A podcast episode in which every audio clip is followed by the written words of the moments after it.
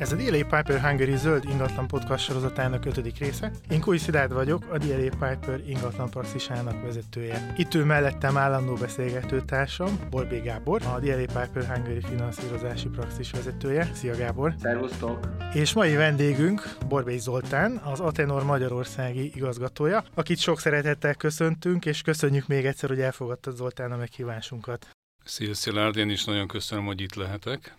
Zoltán, kezdjük azzal, hogy kicsit bemutatunk téged a hallgatóknak, hogyha tudnál arról picit mesélni nekünk, hogy hol végeztél, mivel foglalkoztál eddig, és mivel telnek manapság a mindennapjaid. Alapvetően én egy építész vagyok, úgy kezdtem a szakmai pályafutásomat a 90-es évek legelején. Egy tervezőrodában dolgoztam, onnan egy ilyen 7-8 éves tervezői praxis után átnyergeltem a kivitelezésbe, generál kivitelezésbe, ott eltöltöttem egészen 2000 elejéig az időmet, amikor is megkeresett engem a GTC, és az ingatlan fejlesztői pályafutásom igazából ott kezdődött. Ugye a GTC-t együtt indítottuk el a robert a Robert Snow-val, Budapesten és Belgrádban építettük fel a céget a 2000-es év végétől folyamatosan. Ott 2008-ig eh, dolgoztunk együtt, és utána érkezett ez a megkeresés a belga Altanortól, tehát most már ugye 13 éve lehet mondani, 2022 van. 2009-ben írtuk alá a eh, szerződést hivatalosan, tehát azóta dolgozom hivatalosan az Atenorral, és egészen a mai napig hát úgy tűnik, hogy egy kölcsönös szimpátián alapul együttműködés. Rengeteg alkalommal vagytok most a szalag címekben, sok új fejlesztést indítottok, és a, a legutóbbi hír veletek kapcsolatban, ami nagyon jó volt látni, az az, hogy ti csoportszinten megszereztétek a CO2 Logic karbonsemleges minősítését, az Atanor, mint vállalatcsoport, és ezt is megpróbáljuk majd picit körbejárni. Talán az első kérdésem az az, hogy miért volt nektek fontos, hogy megszereztétek ezt a minősítést, és hogy nézett ki ez a folyamat belülről? Mi mindent kellett tennetek azért, hogy ezt, ezt meg tudjátok szerezni?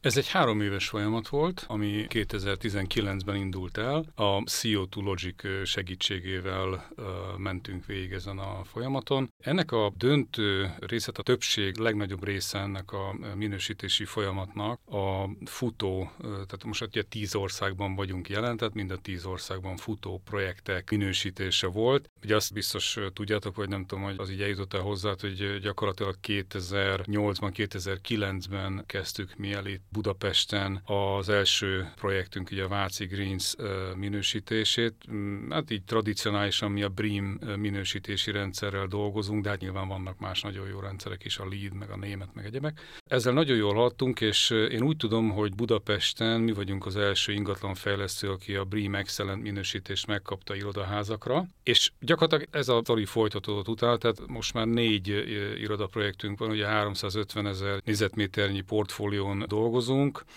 négy irodafejlesztési projekten, illetve most a, a lakóprojekten, ami elindult nem régen, és mindegyiknél sikerült idáig a, a BREEAM Excellent minősítést megszerezni. Tehát ennek a munkának a, a nagy része ez volt, és nyilván, nyilván történtek olyan apróságok, olyan inkább a marketingnek vagy a PR-nak szóló események. Meséltem is neked korábban, hogy vezetőink, felső vezetőink lecserélték a irdatlan motorokkal rendelkező autóikat szerényebb villanyautókra, de hát ez nyilván marginális. A lényeg az, hogy mind a tíz országban minősített zöld és fenntartható projektekkel megyünk előre.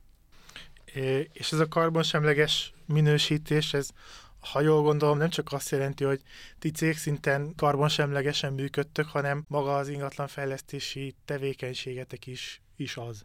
Így van, tehát például, hogyha a finanszírozást említhetnénk, ez is egy nagyon fontos elem ennek, ez egy rendkívül komplex, összetett dolog egyébként tehát egy nagy munka megszerezni ezt a minősítést. Ami egy ezzel egybevágó hír, hogy körülbelül egy két hete, három hete sikerült egy green bonddal kimennünk a brüsszeli tőzsdén, ami egy óriási siker volt, tehát most már lehet mondani, egy négy éves és egy hat éves retail bondot adtunk ki, ami gyakorlatilag aznap, tehát a megjelenés napján lejegyzése került. Ez is bizonyítja, hogy az Atanor elkötelezettségének fenntarthatósági irányába megtaláljuk azokat a befektető partnereket, akik ugyanebben a dologban látják a jövőt, és így próbálnak előre gondolkozni az Európai Unión belül. Arról esetleg tudsz nekünk egy picit mesélni, a, nyilván nem várom, hogy komoly üzleti titkokat itt felfedje a hallgatóknak, hogy a napi működésetekben mit kellett átgondolni, vagy, vagy változtatni azért, hogy ezt a karbonsemleges minősítést ezt megkapjátok? Uh-huh.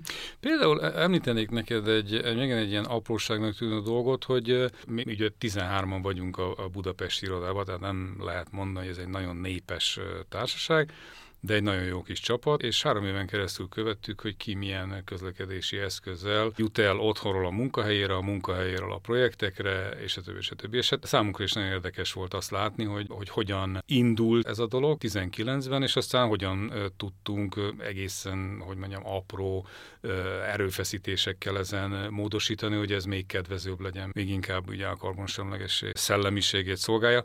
De mondhatnám neked ugyanígy ezt a hagyománynak mondható faültetést, amivel próbálunk hozzájárulni Budapest levegőjének javításához. Tudni, 2020 óta minden évben elültetünk annyi fát, ahány ugye az évszám, tehát 2020-ban ültetünk 2020-at, 21-et, és a többi így folyik tovább ez a dolog. És ezt kiszámoltuk, hogyha mind a tíz országban konzekvensen folytatjuk ezt az öt éves programot, akkor ennek a programnak a végre 157 tonna széndiokszidot tudunk megkötni évente.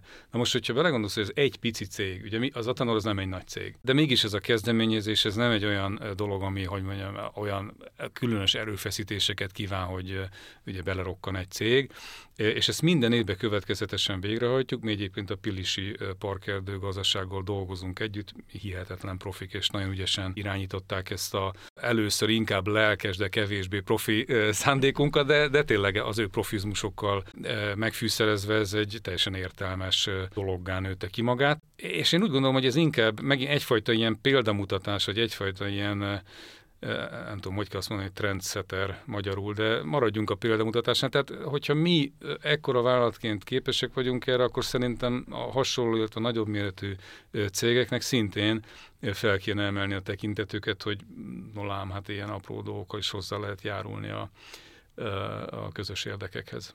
Hát nagyon jó ezeket a példákat hallani.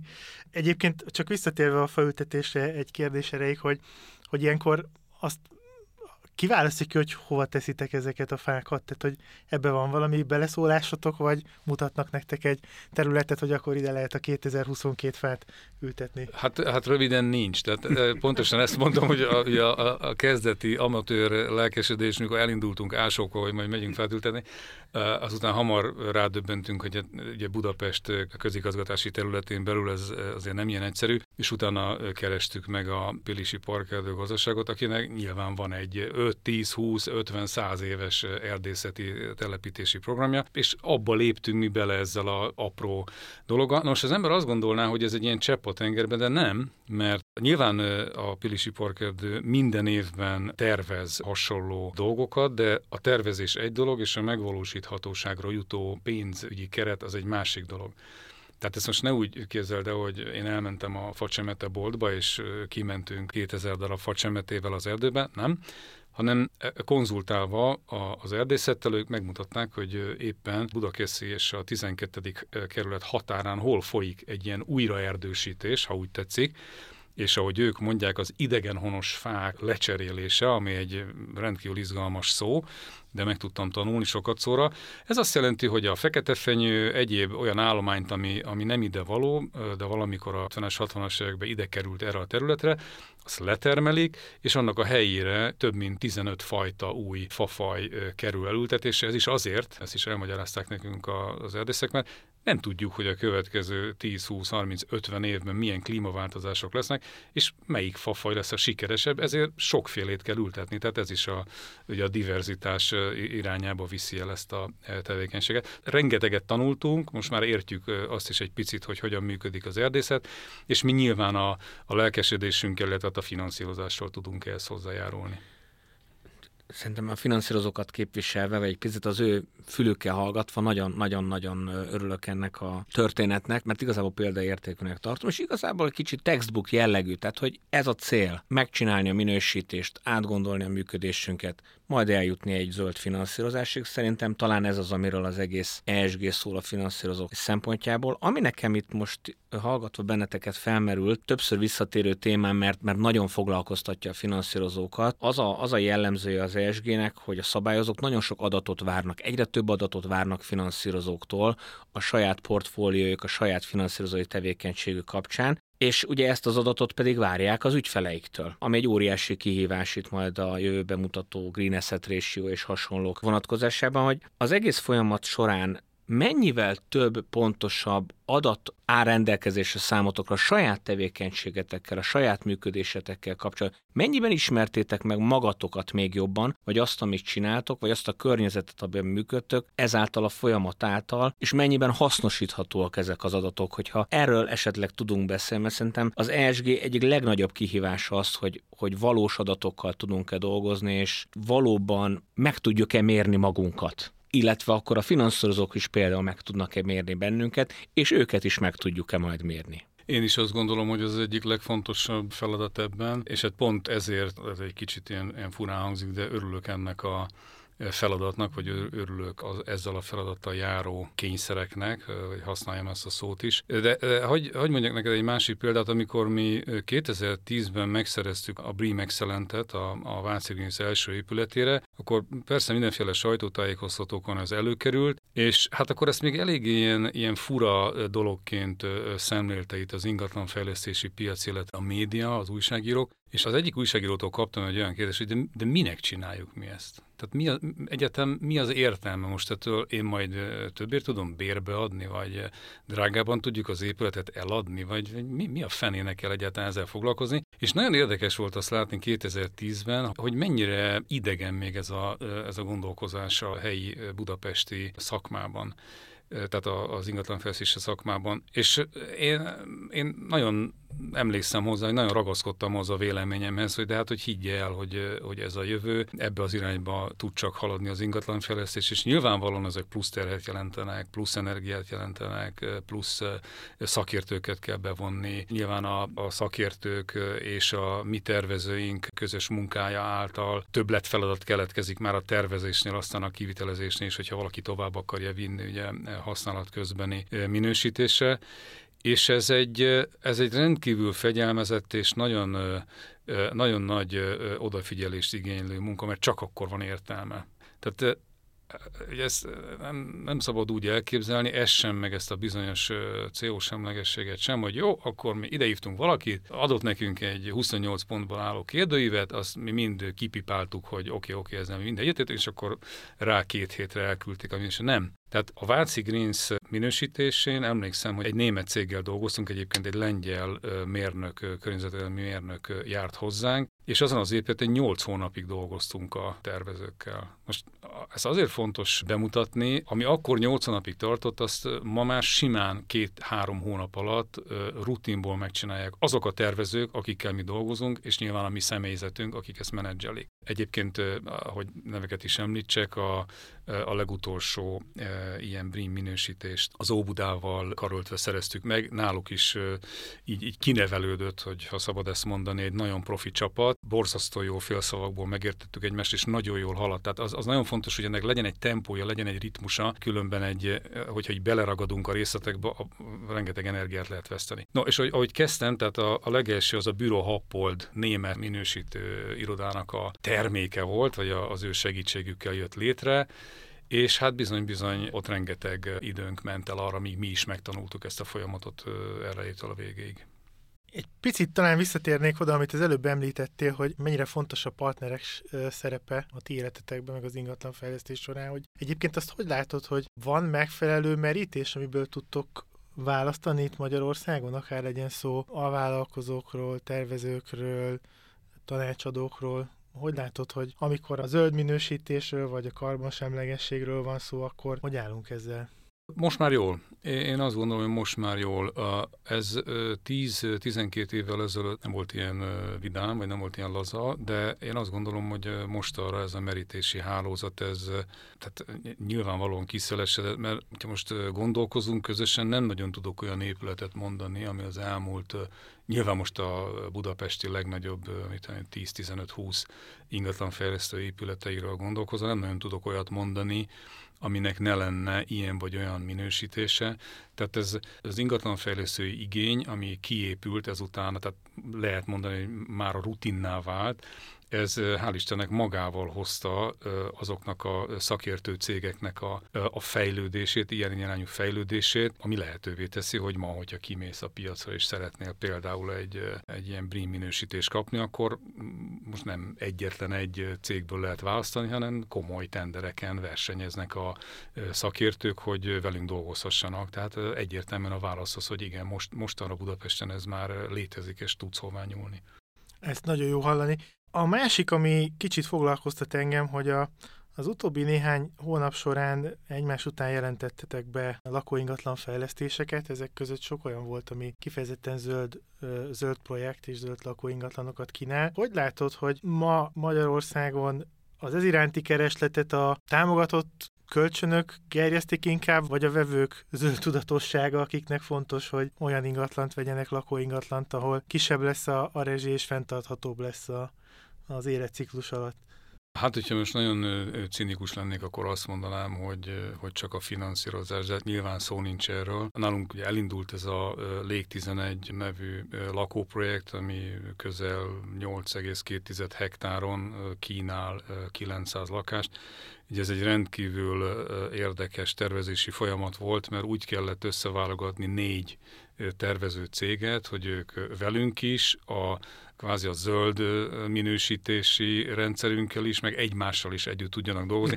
Talán a legutóbbi volt a legnehezebb. Volt a legnehezebb. Mert azért azt tudjuk, hogy minden tervező úgy gondolja, hogy ő a világ legjobb kezű művésze. De ez így rendben van, tehát ez, ez hozott egy, egy egészséges versengést a, a projekt folyamán. De visszatérve a kérdésedre, nyilván az nagyon fontos volt, hogy tavaly októberben megjelent ez a, a zöld hitel, hívjuk most csak így, egyszerű néven, és az meg pláne fontos, a korábbi 200 millióhoz most még 100 millió ehhez hozzájön, úgyhogy közben a kritériumrendszer ugye szigorodik.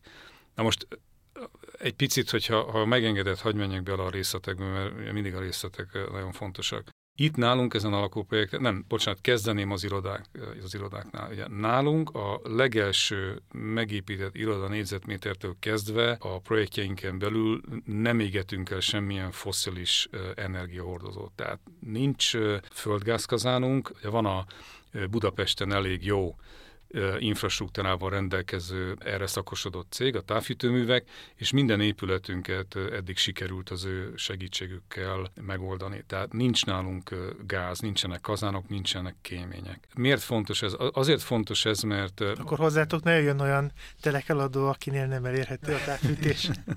hát, vagy, vagy majd akkor megoldjuk, hogy, hogy ott is legyen, ahogy erre volt példa, például az ABC projektünkön a 8. kerületben. Hát egy elég tisztes távol távolságból kellett oda vezetni az adott infrastruktúrát, de megérte így is. Tehát én úgy gondolom, hogy megérte, ráadásul mindkettőnknek, a távfűtőműveknek és nekünk is, mint ingatlanfejlesztő. Egy pillanatra visszagorva, tehát ugye a távfűtőműveknél Persze mindenki, mindenki azt szeretné, és mindenki azt gondolja, hogy ez jó lenne, hogyha sokkal gyorsabban, kétszer-háromszor ilyen gyorsan haladna, de a távfűtőműveknél évről évre, időről időről, hogy haladunk előre, egyre több a megújuló energia aránya. Tehát ez azt jelenti, hogy ennek következményeként a mi megépített, ugye most már lehet mondani, hogy több százezer négyzetméternyi területünkön is egyre nagyobb a megújuló aránya, és ez így szépül majd, ahogy megyünk a jövő felé, és hát persze majd a a tökéletes távoli jövőben egyszer eljuthatunk oda, hogy a távfűtőműveknél minden, tehát száz százalék megújuló lesz. Erre még lehet, hogy egy picit várni kell, de a, a lényeg az, hogy elindult egy folyamat, amit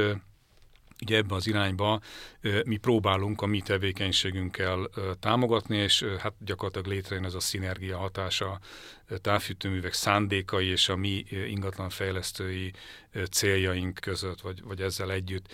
És én, ahogy tudom, azért, és most engedjétek meg, ezt a szót használjam, azért nagyon sokan másolnak minket. Tehát nagy ingatlan fejlesztők is rájöttek arra, hogy érdemes ebbe az irányba menni, és sok olyan épületet látunk, ami már távfűtéssel jön ki. Na most hogyan valósul ez meg, hogyan lehet ezt apró pénzre váltani a lakóprojekten? Ugye a lakóprojektünknél ugyanígy egyáltalán nem lesz, nem lesz gáz, tehát nem, nem lesz fosszilis energia használat. Én szerintem ez egy forradalmi dolog, mert én nem tudok jelenleg olyan magyarországi lakóprojektről, ahol, ahol ez így valósulna meg. Mit használunk a gáz elégetése helyett? Nyilván rendelkezéssel megint csak évtizedek óta, tehát 30-40 évek óta rendelkezéssel az a technológia, a talajhő, tehát a geotermális, geotermikus energia hasznosítása, ami hál' Istennek Budapesten is egyre nagyobb körben elterjedt. Ezzel nagyon jól összepárosítható az a rendkívül kedvező, tehát élettanilag és komfort szempontjából rendkívül kedvező fűtési mód, amikor az épület belső szerkezeteit, tehát a födémeket és a falakat fűtjük és hűtjük ezzel az energiával. Ugye ez miért jó? Nincsen semmilyen légáramlás, nincsen semmilyen kopó alkatrész, gyakorlatilag a, a szerkezetekbe előre beépített csöveken keresztül szabályozott módon áramlik, ugye nyáron a, a hűvösebb, télen pedig a, a felmelegített víz, tehát az épület inerciáját, hőtehetetlenségét kihasználva, ugye nyilván azzal, hogy rendkívül jó hőszigetelés és rendkívül jó nyílászárok tartoznak ehhez, a belső tömegét az épületnek egy állandó hőmérsékleten tartja ez a rendszer, és ettől nagyon pici beavatkozásokkal lehet nyilván a hőmérsékletet egyébként tághatárok között változtatni, de nincsenek sem zörgő, sem kopó, sem semmilyen más energiát felhasználó berendezések a lakáson belül, sőt, hát még radiátorok sincsenek, tehát ez egy hely takarékosság is, ha úgy tetszik, illetve egyéb építészeti trükköket tesz lehetővé, hiszen nem kell a külső fal mentén a nyílászárok elé pakolni radiátorokat, ettől nagyobb fény juthat be, stb. stb. Tehát számos előnye van, mondanám, hogy ez egy ilyen holisztikus gondolkozásnak az eredménye, tehát nem egy kiragadott dolog, hanem ennek a, ennek a rendszernek egy, egy, egy, egy pici, de nagyon hasznos része. Tehát, tehát nálunk nincs gáz. És mennyire visszafordíthatatlan ez, mert téged hallgatva én azt, azt érzékelem, hogy ha lehetne, sem csinálnátok már másként, vagy máshogy. Tehát, hogy hogy változik egy, egy cégcsoport, vagy ti hogy változtatok, mert, mert szerintem, ami nagyon pozitív, hogy én azt hallom ebből, hogy, hogy hogy a különböző szegmensek oda teszik a sajátjukat, oda teszi a technológia, oda teszi a tervező, oda teszi a finanszírozó, tehát azért van ebben egy közös munka és egy közös eredmény. Ez ma már nem lehet más irány, nem? Tehát, hogy, hogy igazából nem lehet visszafordítani, tehát csak, csak erre van előre. Igen, hát gondolom ez, ez a kérdés, ez, ez inkább ilyen költői kérdés. Persze, Igen, de... Nyilván úgy gondolom, tehát ahogy, ahogy a az első Brim megszerzése után is azt gondoltuk, hogy soha többet nem lesznek olyan új épületek, ahol nincs legalább valamilyen fajta ha nem is a legmagasabb szint, amit nekünk sikerült megszinteni, de valamilyen fajta környezetvédelmi minősítés, Ugyanúgy itt is úgy gondolom, hogy, hogy már régen abba kellett volna hagyni ezt a típusú viselkedést, most hagyj hívjam így, hogy, hogy, hogy gázt égetünk. Ugye ezt azt tudjátok nagyon jó, hogy 85%-a a magyarországi lakásállománynak gázról megy, ez borzalmas.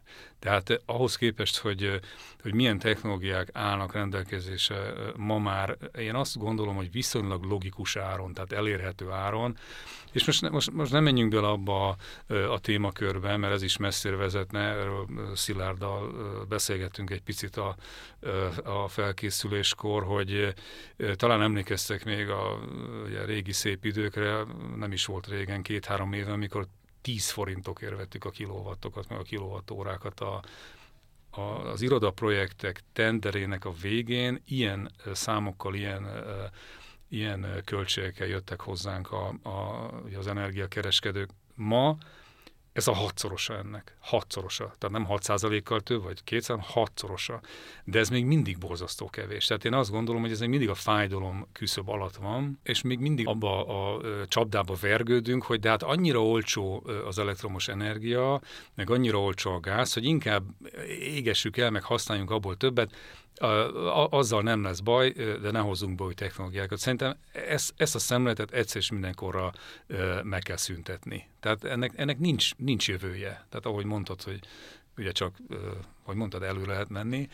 Tehát, ha tehetnétek, sem csinálnátok nem, gázt, nem? nem? nincs, Vagy, nincs értelme. Nem. Szóval annyira, annyira kézenfekvően hozzáférhető ma már minden más, most ugye a napenergiáról nem is beszéltünk, annak is van két fő iránya amikor a meleg vizet állítod elő napenergiával, meg amikor áramot termelsz.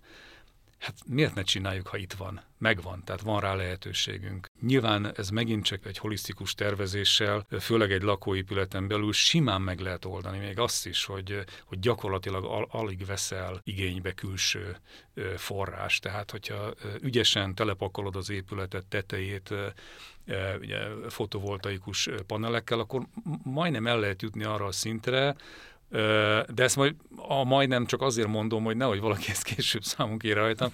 Én úgy gondolom, hogy a legtöbb épületnél, ugye egy év az 12 hónapból áll, szerintem a, a három-három átmeneti évszakban el fogunk odáig jutni, hogy gyakorlatilag ezek a házak, ezek nem kérnek majd kívülről enni.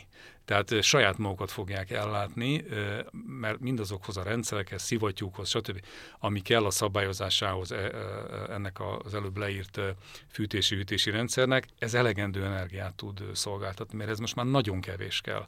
Tehát ezek nyilván a szabályozás forradalmi fejlődése miatt, amin az elmúlt 10-15 évben ez átment, ahhoz képest, hogy akkor még ilyen igen-nem kapcsolókkal kapcsolgatták, ugye, mit tudom 10-15 éve felszerelt napkalaktorokat a szabályozási rendszerek, most már hihetetlen szofisztikált, szóval el tudod képzelni, hogy mindegyik ilyen kütyübe egy, egy pici számítógép irányítja az egészet, és rendkívül sok mennyiségű adatot dolgoz fel, és nagyon pontosan tudja, hogy mikor mit kell csinálnia. Tehát nem vészel energia ezekben a rendszerekben. Nagyon, nagyon, nagyon jó ezt látni, hogy, hogy már itt tartunk. Meg nekem ez azért is fontos, amit mondtál, és megnyugtat, mert a, podcastra készülve kicsit olvasgattam, és ugye sok minden mozog most a világban. Konjunktúra, dekonjunktúra, mi lesz az elkövetkezendő 12-18 hónapban, és, és olvastam olyan cikkeket, amik azt sejtették, hogy az ESG majd egy vesztese lesz az elkövetkezendő néhány évnek, amiatt, hogy egyébként adott esetben a világ nem arra megy, mint amerre eddig akart menni. De én téged halva azt gondolom, hogy azért bízhatunk abba, hogy nem, nem lesz a vesztese, hanem adott esetben ilyen más körülmények között is meg fogja az ESG találni azt az utat, ami az előrelépéshez szükséges, mert, mert hogy ott van a technológia és a tudás.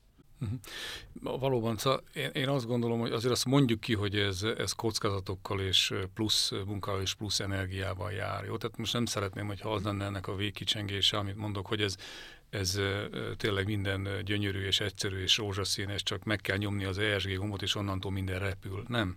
Tehát itt ez, ez, ez rengeteg befektetett energiát és elhatározást feltételez annak a részéről, aki ezen az úton akar járni. Én csak azt próbálom mondani, hogy ha csak magunkra gondolunk, ugye, tehát magánemberként én úgy gondolom, hogy mindenki rendkívül energiatudatos. Ugye? Tehát hogyha hazamész, akkor, akkor figyelsz arra, hogy lekapcsold a villanyt, figyelsz arra, hogy ne folyasd a meleg vizet órákig, figyelsz arra, hogy mit tudom, ilyen úgy tekergeted a, lehet, hogy télen nem 26 fokra fűtöd a lakásodat, csak mit tudom, 21-re, vagy 21 és félre, mert most már azt is be lehet állítani. Szóval ez érdekes, hogy ami, amit ugye magánemberként az ember teljesen természetesen önmagától értetődően megtesz, az ugye intézményi keretek között miért válik egy ilyen feladattá, és akkor kitalálunk hozzá ilyen, ilyen mozgalmakat, meg ESG, meg nem tudom, holott semmi más dolgot nem, nem kéne csinálni, csak ugye ezeknek a nagy cégeknek, akik például a mi bérlőink, azoknak a nagy korporéteknek az ügyvezető igazgatóiként, ugyan így, aki bejön reggel dolgozni, ezzel a szemlettel kéne, hogy, hogy átgondolja a cége vezetését, irányítását, illetve az ehhez kapcsolódó kérdéseket, és én, én azt gondolom, hogy simán menne. Tehát nyilván ez kér egy plusz időt, meg energiát, de ezt most már látjuk a saját tapasztalatunkon, hogy ezt meg lehet tenni. És igen, tehát ezt ismételjük meg még sokszor, hogy én szerintem is csak erre vezet út. Tehát én azt gondolom, hogy ez egy bődületes ilyen, ilyen kőkorszaki dolog, hogy ennyi gázt égetünk el például. Az egy, az egy rendkívül értékes nyersanyag, nem beszélve az olajról, meg a közlekedésre, meg hát abban is menjünk bele, de, de ezt nem, tehát nem, nem, nem erre vezet a, a jövő, én biztos vagyok benne. Nagyon örülök annak, hogy említetted a plusz energiát, meg az odafigyelést, hogy ezek mellett egy picit a plusz költséget szeretném körbejárni veled, hogy azt hogy látod, hogy a jelenleg elszabaduló mondjuk, kivitelezési költségek mellett ez valóban sokkal több költségráfordítást igényel, vagy ez az olló, ez, ez inkább szűkülőben van mostanság a kettő között? Ugye ez egy nagyon jó kérdés. Hát azt tudjuk, hogy Magyarország milyen nyersanyag készletekkel, milyen gyártói bázissal rendelkezik mostanra, 2022-re. Tehát az én tapasztalatom az, de feltételezem a többi ingatlanfejlesztő partnereteinél is ezt látjátok, hogy gyakorlatilag egy irodaprojektnél vagy egy lakóprojektnél beépítések kerülő anyagok, hát nem tudom, 80-90 százaléka az EU-ból jön, vagy az EU-n kívülről. Amíg ez így van, addig ez nyilván egy nagy kérdés, mert ezt eléggé, hogy mondjam, bizonytalan, tehát igazából nem tudjuk ezt kontrollálni itt az országon belül, minek elszenvedői vagyunk, mindent meg kell venni külföldről. Jó. Na most a, a kérdésedre visszatérve, hogy hogyan tud ez esetleg olcsóbb lenni, én, én most azt tapasztalom, hogy jó, hát most február 24 óta belekerültünk ebbe a világpolitikai eseménybe mi is, mint Ukrajna szomszédja, de én azt látom, hogy azért azok a nagy beszállítók, azok a kivitelezők, szakkivitelezők, akikkel mi dolgozunk, amikor velünk tárgyalnak, amikor velünk szerződnek, léve most már mi 13 éve ezzel a construction management típusú metódussal dolgozunk, tehát nem generál kivitelezővel, hanem saját, saját magunk kontrolláljuk és irányítjuk az összes beszerzés és az összes kivitelezési folyamatot. Én azt gondolom, hogy ezt lehet okosan, intelligensen csinálni, és akkor ezek a különbségek, ezek, ezek én azt gondolom, hogy inkább lecsökkennek. Tehát ez az állapot, hogy most minden hirtelen nagyon sokba kerül, ugye fölmentek az építőanyagárak január 1-től mostanáig 20-25%-a minimum általában, van, ami 50, meg van, amit nem is lehet kapni. Ezeket mi jobban tudjuk a mi partnereinkkel kontrollálni, mert mi folyamatosan dolgozunk, folyamatosan szerződésben vagyunk, és ők folyamatosan látják, hogy hol lesz még feladatuk, és így jobban tudunk előre tervezni. Tehát e, talán azt mondanám, hogy ez a sikeres közös együtt, együttműködésünk eredményeképpen ez csökkenthető ez az olló, amit e, így, így írtál le. És ha a vevőitekre néztek, akár lakó, akár uh, irodaingatlanról van szó, hogy látod, hogy a zöld prémiumot ők képesek, hajlandóak megfizetni? Most ugye a lakóról beszélünk, a, én azt gondolom, hogy a lakónál, amit mi próbálunk létrehozni, az egy olyan projekt, ami nem, nem annyira belvárosi projekt, ugye ez egy zöldövezeti projekt, nálunk uh, 30% körülbelül a beépített terület, a többi 70 az mind zöld felület, beleértve egyébként, a, vagy hát nyilván ezen felül a, a közterület, amit szintén ugye fel fogunk hozni, és ott is minden zöld felületet, utcabútort, közvilágítás, stb. stb. kicserélünk modernebbre, és felújítunk én azt gondolom, hogy ez, ez adja inkább a vonzerőt, tehát nem feltétlenül az, mert egyébként az nyilvánvaló, hogy is sokkal olcsóbb lesz a... Ugye gázszámla nem lesz, a, a villanyszámla az meg sokkal olcsóbb lesz, az nem is említettem, de hát az már a mi projektjeinken alap, hogy azokon a helyeken, ahol lehet például WC öblítés, ott a talajvizet használjuk, mert ez is egy irdatlan pazarlás, hogy a legjobb minőségű ívővízzel öblítjük a WC-t. Tehát én úgy gondolom, hogy ebben a kérdésben valóban keresik ezeket a termékeket, valóban megértik, tehát nyilván megkérdezik, feldolgozzák és megértik, hogy ez esetleg miért drágább, de azt ne felejtsétek el, hogy nekünk itt és most a budapesti piacon kell eladni. Tehát mi ezt, ettől nem tudjuk magunkat függetleníteni. Jó, és most nagyon őszinte voltam, tehát gyakorlatilag majdnem ugyanazokon, vagy ugyanazokon a, az értékesítési árakon dolgozunk, mint a többi nagy lakásfejlesztő Budapesten. Köszönöm az őszintességet ebbe a kérdésbe, mert nem mindig hallja ezt az ember. Említettél apró példákat, ugye a lakóingatlan fejlesztés körében, akár az említett talajvíz használata a, a WC. Egyébként hogy látod, hogy a vevők igénylik azt, hogy ti, mint ingatlan elfejlesztő, aki ugye profi módon ezt megfejleszti, adjatok tippet, segítsetek neki abba, vagy ott legyenek az eszközök arra, hogy aztán ezt tudatosan is lehessen használni, mert az nagyon jó, hogy ti, mint fejlesztő, ugye ilyen épületeket építettek, de utána lesz egy tulajdonos, aki ott van benne 10-15-20 évig, és ennek valahogy a, a működése is, is tudatosnak kéne, hogy legyen.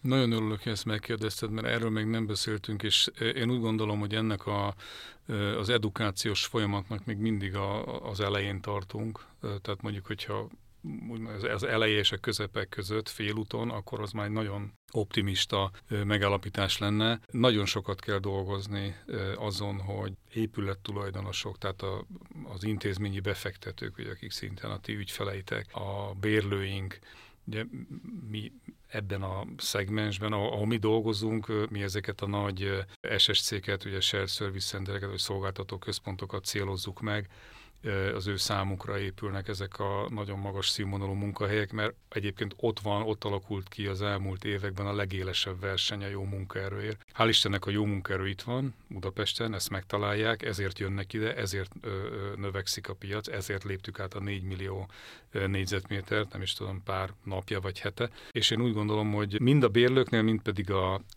a majdani épület tulajdonosoknál, mert mi eladjuk az épületeinket, a mi modellünk így működik. Ez a edukációs folyamat, ez, ez azért még hagy kívánni valót maga után és hogy mire gondolok, nem, nem nagyon találkozom olyannal, hogy berúgják az ajtót nálunk az intézményi befektetők, és azonnal követelik, hogy adjunk nekik ugye, ilyen zöld meg fenntartható épületeket. Éppen ellenkezőleg amikor eljutunk az eladásig, és tárgyalunk ezekkel a lehetséges vevőkkel, akkor sajnos nagyon sokszor találkozom olyan magatartással az ő részükről, amit hát jó, értem, hogy hogy működik ma Európában a gazdaság, tehát nem, ennyire nem vagyok naív, de, de nagyon sokszor találkozunk ezzel a tárgyalási taktikával, hogy jó, de miért vegyen ő ilyen jó épület? Ő érti, hogy ez jó, de az nagyon jó, azt, azt köszön, az elfogadja, de miért fizessen ezért drágább árat, miért fizessen több pénzt, mikor ott van mellettünk két utcával a, ugyanolyan ház, ugye annak is van ablaka, van ajtaja, be lehet menni, lehet dolgozni, ez, ezek ugye a, a kellemetlenebb pillanatai az energia, illetve a zöld tudatos ingatlanfejlesztési munkának, de egyébként ezen nagyon sokat fog segíteni szerintem ez a 2020-ban elindult taxonómia. Nagyon jó, hogy erre rádöbbent az EU. Én úgy gondolom, hogy egy kicsit későn jött, tehát sokkal előbb el lehetett volna indítani, de ezzel a szemlélettel, hogyha ugye megtörténik ezeknek a vezetőknek, cégvezetőknek, befektetőknek agymosása, most engednek, hogy ezt a szót használjam, akkor én azt gondolom, hogy a mi eddig befektetett munkánk ott, ott fogja meghozni igazából a gyümölcsét. Zoltán, azt hiszem, hogy ennél jobb zárszót kívánni se lehetett volna. A mai alkalom nekem azt jelenti, veled beszélgetve, hogy megéri előre menni, megéri ott lenni a, a sor elején, és pionérként az élére állni ennek, hisz ez akkor igazából a, a folyamat elején versenyelőnyt jelent, aztán eljutunk oda, ahol már egy olyan kötelező elem, ami nekünk nem, nem lehet érvényesülni a piacon. A hallgatóktól pedig azzal köszönnék el, hogy ez volt az ötödik epizódja a Zöld Ingatlanok Podcastnak. Köszönjük még egyszer, Zoltán, hogy itt voltál. Köszönöm én is, hogy itt lehettem, és hogy meghallgattatok. Köszönjük szépen, szervusztok!